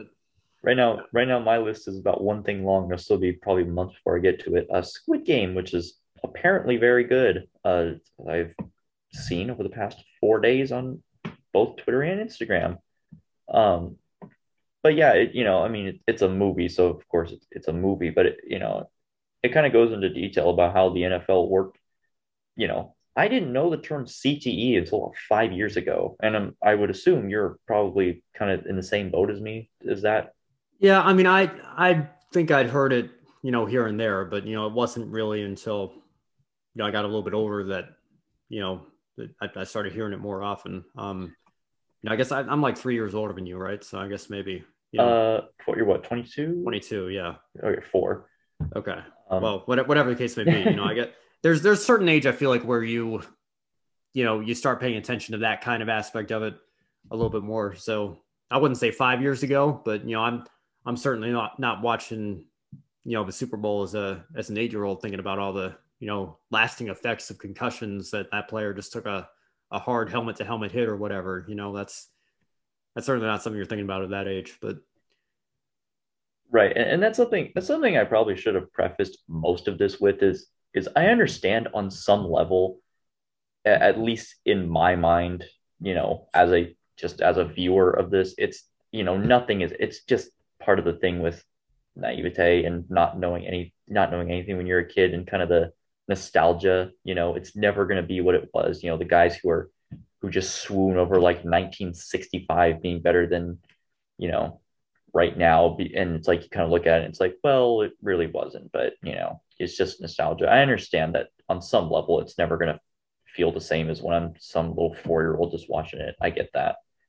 Um, but on the NFL point, it's like they go, uh, they the first guy that they kind of diagnosed with CTE, and I mean, I understand it's not going to be out there like with the first guy and like they've discovered this brand new disease, but it it started in like 2004, 2005, and really, I don't think it became. And I could be very wrong about this. You know, correct me if I'm wrong. Yell at me on Twitter, but it's kind of a, a thing of it didn't really become mainstream for another like 10 years because the NFL actively worked to cover that up. And, you know, and that's something is I can rail on NASCAR all day long. Trust me, I can. But I understand that it's not, you know, problems are not unique to NASCAR. Everything, everything, every sport, every piece of entertainment is going to have issues. I mean, you look at every sector of entertainment now, it's just every week there's something coming out. Like every, you know, I don't know about you. I watch a fair amount of YouTube. I mean, you have a YouTube channel this is going on, so I assume yeah. you do too. Um, yes. It seems like every month you hear about your, you know, some YouTuber of the month got exposed as a pedophile or domestic abuse or or something of that sort. You know, I hope you don't get uh, can ad blocked for for that statement, but it's all um, right. I'm um, not. I'm, I'm still waiting to hit a thousand subs. So if YouTube's running ads, they're they're using my channel to their advantage to make their own money. So oh, cool. Okay, yeah, I didn't want to get you. Uh, what's the word? I didn't want to get you demonetized just for saying the word pedophile. But uh, I have, I, I, my whole channels they, they haven't monetized it to begin with. You can't get demonetized if you ha- if you're not monetized in the first place. So hey, but uh, um, but yeah, it's you know you look at everything, and again, I feel like it's kind of important to say after we just spent almost an hour and a half just kind of talking about all the problems that NASCAR has that I understand that there's going to be problems with everything always. That's just the way the world is. But it, you know, it's just that it's in a place where it seems like there's a lot of issues that are completely unnecessary and completely of their own doing, you know? Yeah. That that sometimes there are issues that are are issues in a sport, but then they're not necessarily created by the sport a lot of times a lot of times they are if there's a if there's a big overhanging problem but um sometimes it's just like you know i mean you take like a stick and ball sport and i mean nascar too sometimes somebody just figures out a, a, a good you know new way to cheat and like i would argue the sport didn't necessarily create that but uh, i mean it's just a problem they have you know. Yeah. I mean, the MLB, I think you could go either way with like the the the whole like spider tack thing earlier this year, where you know they didn't really enforce yeah. it for years, but at the same time, they also probably didn't, you know, for a hundred years, they just weren't having guys going to friggin' chemical labs trying to figure out what's the stickiest thing that I can create, period, and then put it on my hand and throw a baseball with it. That that's not necessarily created. It's just that stages and playoffs and stages and playoffs and you know stage points. Oh my, that that's all created like in a kind of in and of itself by NASCAR that it's it's all just completely unnecessary to some regard. You know what I mean? Yep. But but eight out of ten fans seem to like it, so you know it, it's here to stay. Oh my god, the fan council! I got kicked out of the fan council because uh, they put in a thing. I was in it for like a year or two. I think it was right after um, N18D came out. I like joined it. You're supposed to be 18 to join it, yeah. I was not 18 originally. I don't know if I just didn't put an agent or if I lied. Um, I was in it. I saw some of the questions they were putting up, which those questions they put in that fan council are absolutely atrocious. At least they were when I was in it. I mean, I've seen the screenshots. Isn't it like, you know, would you rather have, you know, like close racing, but, you know, a bigger margin of victory or a smaller, like, I mean, it just, I feel like yeah, they don't like, even make a lot of sense it, essentially, I mean, they're kind of guiding you to the thing. It's like, would you rather have faster cars, but the race, but you know, they suck, or would you rather have slower cars, but they're good? You know, it's like, how am I supposed to answer that question and really get my point across? Um, yeah, so I got kicked out of it because then at some point they had a checkup of like, oh yeah, please put in your dirt, your birth date. I put in, I'm didn't realize you had to be 18. I put in my real birth date and I got kicked out, and I was just like, okay. Uh, so that's that's the fan council. I, am sure they're still doing it, and I haven't seen a screenshot from there in a while, so I don't know if the questions got better or if everyone just kind of accepted, yeah, this ain't gonna change. So we just don't care anymore. But it's a trip. it's yeah. such a trip. Yeah. Well, I want to, you know, I, I know it's almost basically it's midnight for me here on the East Coast, but uh, I got my I got my caffeine here, so I'm doing okay. Um, I do want to get into baseball quickly, just because I feel like you know there's actually a lot of similarities with what's happened there with you know the uh, the runner on second rule, which I think is is the absolute worst of all of them. But you know you got the uh, the, the pitch clock now that I think they're trialing in the minors. That you know they're they're trying to find out ways to speed up speed up games, like the the intentional walk rule, which I think is you know the the dumbest thing ever because you know there were for some pitchers, it's hard to do that. And, you know, occasionally you get an opportunity to, to swing at one of those and, you know, it, it changes the, I mean, I just don't, I don't know. It, it's, it's the same idea to me that you're, you're kicking away of a traditional fan to chase a new fan who maybe has casual interest, but doesn't want to sit through a three and a half hour game. And when doing that, you do it at the expense of your core audience who is only going to leave you if you start doing stuff like this and make it a focal point for the sport. Right. And yeah, and that's something that, you know, I've I never have been I've always liked baseball. I've never been that into baseball, but I mean, and again, it's something I, I think we've talked about it and I will say it again. I will say it to anybody that listens. Part of why I've watched more baseball this year, regular season, than generally I watch, which still isn't like a whole lot, granted, but you know, I watch more this year than I have a lot in in past years. And I will attribute a good part of that to people on YouTube being good at marketing players and Major League Baseball not being good at marketing its players.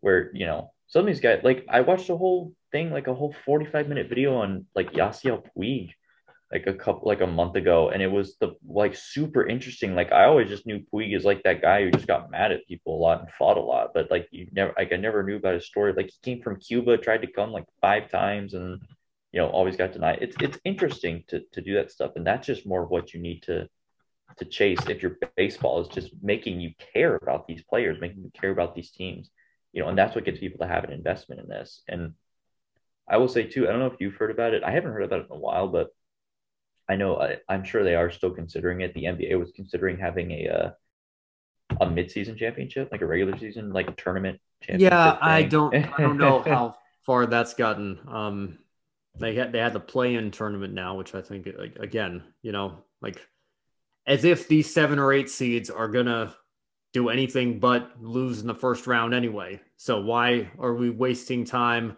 wasting play? I mean, like what happens if you know the Lakers found themselves as a seventh seed last year? You know, what if LeBron had gotten hurt and like torn an ACL or something, and then that ruins his entire next season playing a playing game for to get a spot in a series that he's going to lose to Phoenix anyway. Um, can't believe how many people picked the Lakers to win that series. It's unbelievable to me. But uh, anyway, that's that's a story for another time. Um, but yeah, I mean, just the, the whole the whole idea of you know the, the expanded playoffs again. Um, you know, which I guess I mean, my Phillies have been so awful. I, it's it's hard to get into it when your team's you know there's there's no hope, and they completely wasted Bryce Harper's season this year. Um, after he finally started playing uh, well enough to justify giving him $330 million, as if anybody could be justified being given $330 million to play baseball. But um, I don't even know. I, I lost track of where I was headed. The, the playoff system, I guess, right? Expanding it to mm-hmm. 16 teams last year. Like obviously last year, kind of, you know, that that whole season was, you know, 60 games is is kind of a, you know, you, you almost have to put an asterisk next to it. And I don't want to. I, I'm sorry, I know you're a Giants fan. You know, I don't want to take anything away from the Dodgers because it is a World Series, and you know there was a season that was played. But you know, when the Astros, one of the most unpopular teams in all of pro sports for obvious reasons right now, go 31 and 29 and are one game away from making it into the World Series with a record that's one game better than 500. You know, that that to me is I don't know. Like they they don't seem like they should be in that position, you know, and and when you have a, playoff system that allows a team like that to make it that far, um, you know, something something seems fundamentally wrong with that. Right. And and that is something that personally, I'm okay with the play-in game. and this, this is just mine again. I and I totally understand why you don't. I completely get it because I would hate like the midseason tournament because it's just adding it and uh, and that that's something else too. I understand all these sports are businesses and cash is king because that's the whole point. And you know the NBA even I don't think they should be that big, but I don't really care that much because it is a formality and like usually it's not a thing where you're like basketball is less of a sport where you can just get on a random run and then start doing well as the eight seed. Baseball is is kind of unique in, you know, yeah. because well, of how many games are playing. You know, with the scoring being low enough, um, you know, that, that gives teams an opportunity to get hot at the right time. But uh yeah, I mean, like what what you were going going back to what you were saying about the playing game, like as a like you're you are coming at this as a Giants fan, and the Giants just won what was it 107 games, and the Dodgers win 106 games. And it's only because the Dodgers are in the same division as the Giants that they find themselves winning 106 games in this in this play-in game when teams that you know have are in the 90 win range, you know, win their divisions and they don't have to worry about that you know, and that, you know, when, when somebody like you speaks about it as a Giants fan, talking about the Dodgers, when somebody like, uh, you know, Kamikaze Games, the YouTuber, making a video last year about, you know, Kevin Harvick's his second most hated driver in the whole sport. And he's admitting that there's no reason Harvick shouldn't be the champion. You know, that, that speaks volumes to me because you're going behind, you're, you're going beyond, I should say, your, uh, your obvious bias there. Like this obviously isn't a team that you support or a driver you support or anything. And yet you can still look past that and see that this system clearly is not the greatest because there's no reason for them to be in this position. Because when you look at it objectively, they've had one of the best seasons in the entire league or sport or whatever. And yet here we are. Right. And and I think part of it too is, you know, and I mean there are people who just say, Oh yeah, well, whatever, Giants guys, I don't care. I mean, I think part of that is just literally just growing up and maturing as you start to see through a lot of this stuff. You know, where it's like, yeah, I'm a Giants fan, but like, yeah, I hate the Dodgers, but it's like really, it's like I just I like the Giants. That's that's all it is. It's it's not like this huge, like overwhelming, like oh my god, no, all reason goes out the window when the Giants are playing. Um, but yeah, and it is a thing where you know it, it's it's just all in the name of increased entertainment and increased you know moments and and for some of these you know a lot of it now is right now with the stick and ball sports a lot of it is aimed at creating more games that you can sell tickets to because they took a bit of a hit during covid which oh my god lebron will make 140 instead of 160 next year. Woe is me. But or sorry that's four years whatever. He'll make 35 instead of 40 million next year. Oh my god how will the children eat? But um you know, it, it kind of goes back to the thing where it's there there needs to be a balance where, you know, American sports, American viewers, we're never going to be the Premier League. You know, it's never going to get to a system where baseball, baseball is really the only is well, baseball and basketball, I guess, are the ones that realistically could play, you know, every team X amount of times and you create a champion based on that, or then you have a championship series that's just that. In in American sports, that's just not going to happen. But you need to have the not the best of both worlds, but just somewhere half where you can kind of meet everything halfway, where playoffs are going to be a thing, and sometimes things are just going to be unfair with playoffs. That's just how playoffs work, you know. But you, it's much easier to swallow if it's a team like last year in the Super Bowl. The Buccaneers were not the best team in the NFC all year but they were still a good enough team where it was like, yeah, they they're fine being champion. You know, it's like who cares? They yeah. won the championship. It is what it is. But it's, you know, if if baseball permanently expanded the playoffs to 16 teams, it'd be absolutely ridiculous because you know the eighth seed that went two games below 500 has no business being the best all season. And and again, I understand it's a business, and you always, as businesses, you want more ability to generate income and generate profit. But on some level, you just have to meet it halfway to keep your viewers invested as well, you know? Yeah. I think the the NHL has the President's Cup or whatever. Um, I think that, and I'm not like again, my Flyers haven't been that great since they made the Stanley Cup final in 2010. But you know, it's it's harder for me to get invested in hockey when they're not doing well. But admittedly, you know, hockey is probably the of the four major sports the one I follow the least. But you know, I think they're the only sport that has like you know you you don't like the Warriors didn't get anything for they can get a trophy for going 73 and nine. Like you know the correct me if I'm wrong. I don't think your Giants are getting any hardware for 107 wins or whatever. Um, you know, but uh, I guess you got NASCAR now with the regular season championship. But you know, you you want to you want to have your best team or one of your best teams at least win the win the championship and you know the playoffs. You know, are are your system to determine that. You know, but the team that gets. I mean, it, it's interesting to think about. You know, team that gets the team that has the best record over the course of a season. You know, there's really they're objectively the best team, I would argue, you know, based on how long the regular season is, but you know, it doesn't always work out that way. Right. And and that's just something that I mean, you could fix the design. You know, you could make it I mean, especially in a sport like baseball, you could theoretically make it where there's is there 30 or 32? I don't remember. Let's say it's 30. 30, right? yeah.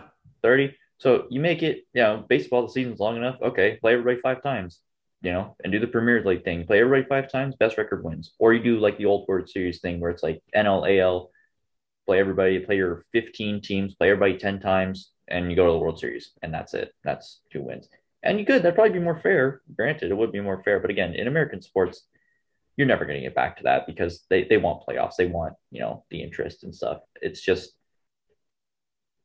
I don't know. In a system like this, like it's good that they have the wild card. So like the Dodgers don't just automatically get eliminated from the playoffs because they weren't they were second in their division. I saw somebody suggest somewhere, and I I kind of like the idea that it's like if the if the wild card team, the first wild card team is ten plus up on the second place team, they're just a wild card because uh, again, this is just this is dumb.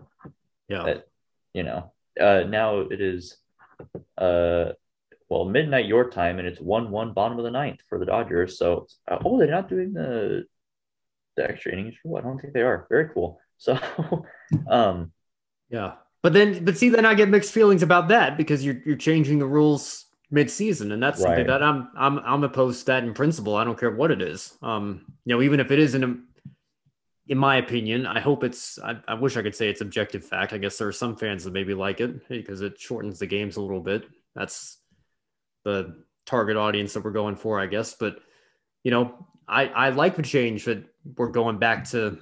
You know, it's it's not going to have we're not going to have the runner on second to start extras, but you've done the entire season this way. Why are you changing it for the playoffs? You know, I remember do you remember Pocono 2009 when they introduced the double file restarts? Um, race.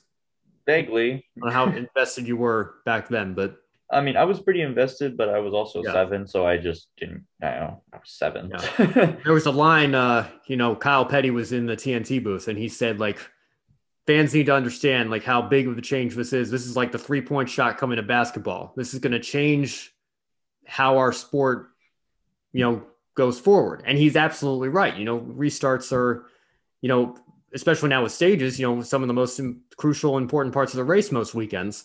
And it's a completely different game.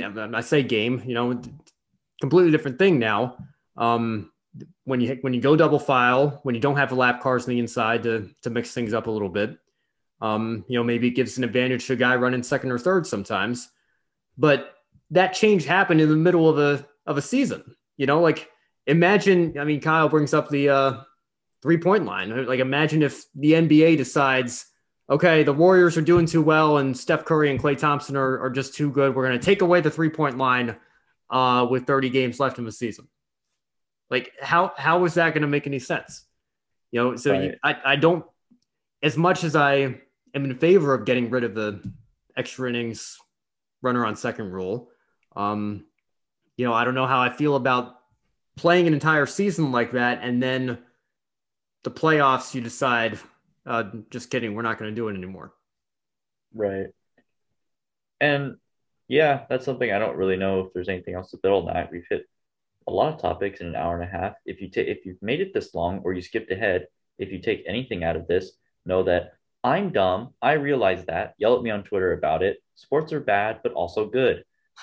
I think that's kind of a good way to encapsulate everything, right? yeah, yeah. I guess that uh yeah, you know, I I don't I'm I'm a sports fan, I always will be, but uh, you know, you can you can nitpick as, as much as you want, but I think uh you know, it is fitting we end on that because I think, you know, NASCAR in particular, but baseball in particular as well, you know, there there's been a lot of changes in recent years that, you know, despite what we hear about eight out of ten fans like liking what they're seeing or whatever, um, you know, I think when you look at the reaction, and, and granted, you know, Twitter is not, you know, representative of the entire fan base, obviously. Um, but and, and that goes for any sport. Um, but I think it, it does give you an idea of, you know, a, a, certain demographic and how they feel about it. And I think, you know, Twitter in particular, you know, I think as a social media, it tends to be used by younger people, especially when you compare it to Facebook.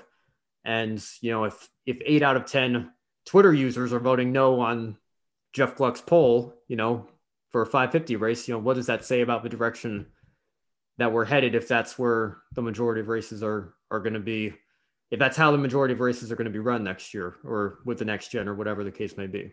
So right. And, and maybe that's something just as a little tack on. Like maybe maybe eight out of ten current fans do like it, but you know, you look at the viewership numbers and they're down far from what they were 15 years ago. So even if eight of 10 current fans like what they're seeing, eight of 10 fans that were fans 15 years ago do not like what they're seeing. Yeah. Well, that's, yeah, that's an excellent point to bring up because, you know, if ratings, if ratings are down 50% or 60% or 70% or whatever the case may be, even if I grant to you that, well, okay, Steve, eight out, eight out of 10 fans do like, you know, the 550 package or whatever, you've lost 100% of the 60% of existing fans you had that have tuned out now. So eight out of 10 fans like it, but, but at what cost, you know, how are you going to bring back the fans that don't like it that have, that have turned it off? Right. Yeah. Uh, I will reiterate if you're skipping through this wonderful podcast, cause I don't blame you. Cause it's been like almost two hours, I think now. Yeah. I, I sometimes bad. trim some of the fat. So we'll see how, uh, we'll see okay. how long it ends up being, but okay. But yeah, so I will reiterate, and you can cut this or whatever. Once again, sports are bad, but also good. I am dumb. Yell at me on Twitter about it. yeah. Well, that is a good place to end on. So, uh, thanks, man, for for joining me. I know it's not too late for you. I should probably uh, let this uh, save after the the call ends and let the recording do its thing, and then probably just go to bed. Even though I'm all hyped up on Mountain Dew right now. But uh, yeah, do you have anything you want to any any social media you want to plug or anything like that? Any projects you've got that you're working on? Um, currently, no. I've been very busy recently. Uh, if we somehow can get it set up where I'm here in like six months or a year from now, hopefully, but who knows how busy I'll be then. Um, check out my eBay. I'm selling old diecasts, so please bid on them. Um, give me money. Yes. Thank you, by the way. I did get your uh, I left. I think I left some feedback and shot you a message. Thank you for the Michael Waltrip uh, oh, yeah. car and uh, the two old Busch cars you threw in there. I, I appreciate that. I'm happy to support you and your uh, little side hustle there because I I know what that's like. So I appreciate that. Thank you. And yeah, that is cool. Is you know having the having the platform. I will say there's a lot of cool. People. I've seen a few people that I recognize from Twitter. Um, you know, and, and, people that I consider, you know, like like you, people I consider friends that have bought some stuff just to support a little bit. So that, that's really nice, and I, I do appreciate it.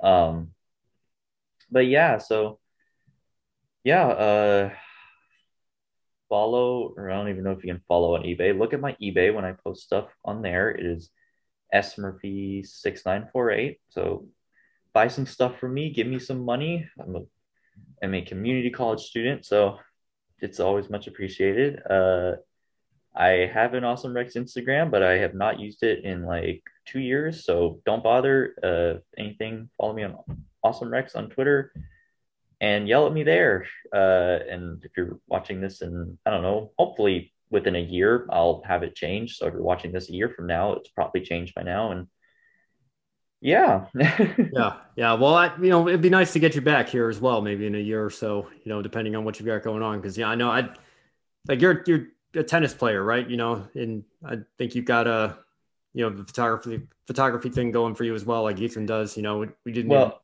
it, which uh, disclaimer, I have not done. I've really never actually done that to the level that he does. He actually does that stuff. I've still, Sure. Yeah. I still have not done that. Again, hopefully that's something that I can actually find a little bit of time to do. That's a whole other thing that it's like.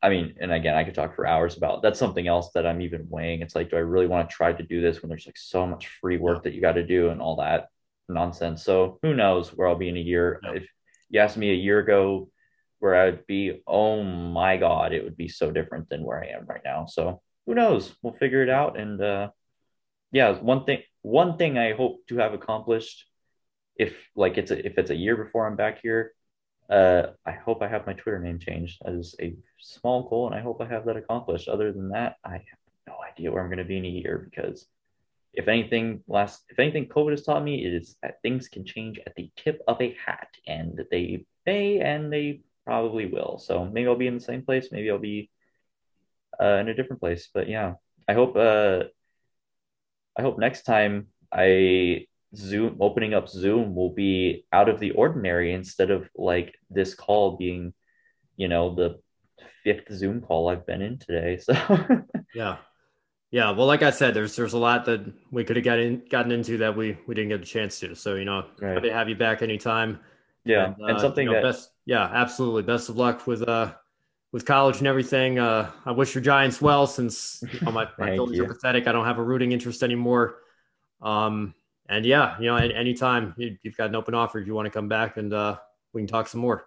absolutely, and it was great because I, I think this is the first time we have actually like spoken with our human voices to each other. Yeah. So Yeah, that's nice. Uh um, Uh, Wi- Will and I were make, were making the same point when we hit, we had him on a few months ago. So, uh, you know, hopefully, hopefully, I can get Hunter next week. You know, he was talking about he was fired up after Talladega too. He wanted to come on here, and uh, you know, he's he's got some stuff going on right now. Uh, he's a little busy this week, but hopefully, we can get him on next week or week after that or something. Because I'm sure I'm sure something stupid's going to happen at the Roval. Um, oh, you know, I, think you can pretty much take that to the bank. Um, and uh, then we'll be fired up again. We can have uh, much of the same conversation we had tonight. So Yeah. Although I will say, I hope if I am on again, I hope next time we, you know, because this was a nice, it was a nice venting session about NASCAR, granted. But I hope next time maybe we can get into a little bit about, uh, a little more about us as people, because we talk so much about racing. It's like, you know, and I think we know, ge- like generally, you know, stuff about each other, but sure, you know, get a little bit more into that. So, yeah, It's nice to be able to talk to somebody instead of you know texting through a through a keyboard on a social media platform. So Right, I appreciate that, and uh, yeah, all the best, my man. Uh, hopefully, we'll talk to you soon. for sure. Appreciate right. it. Have a good night. You too.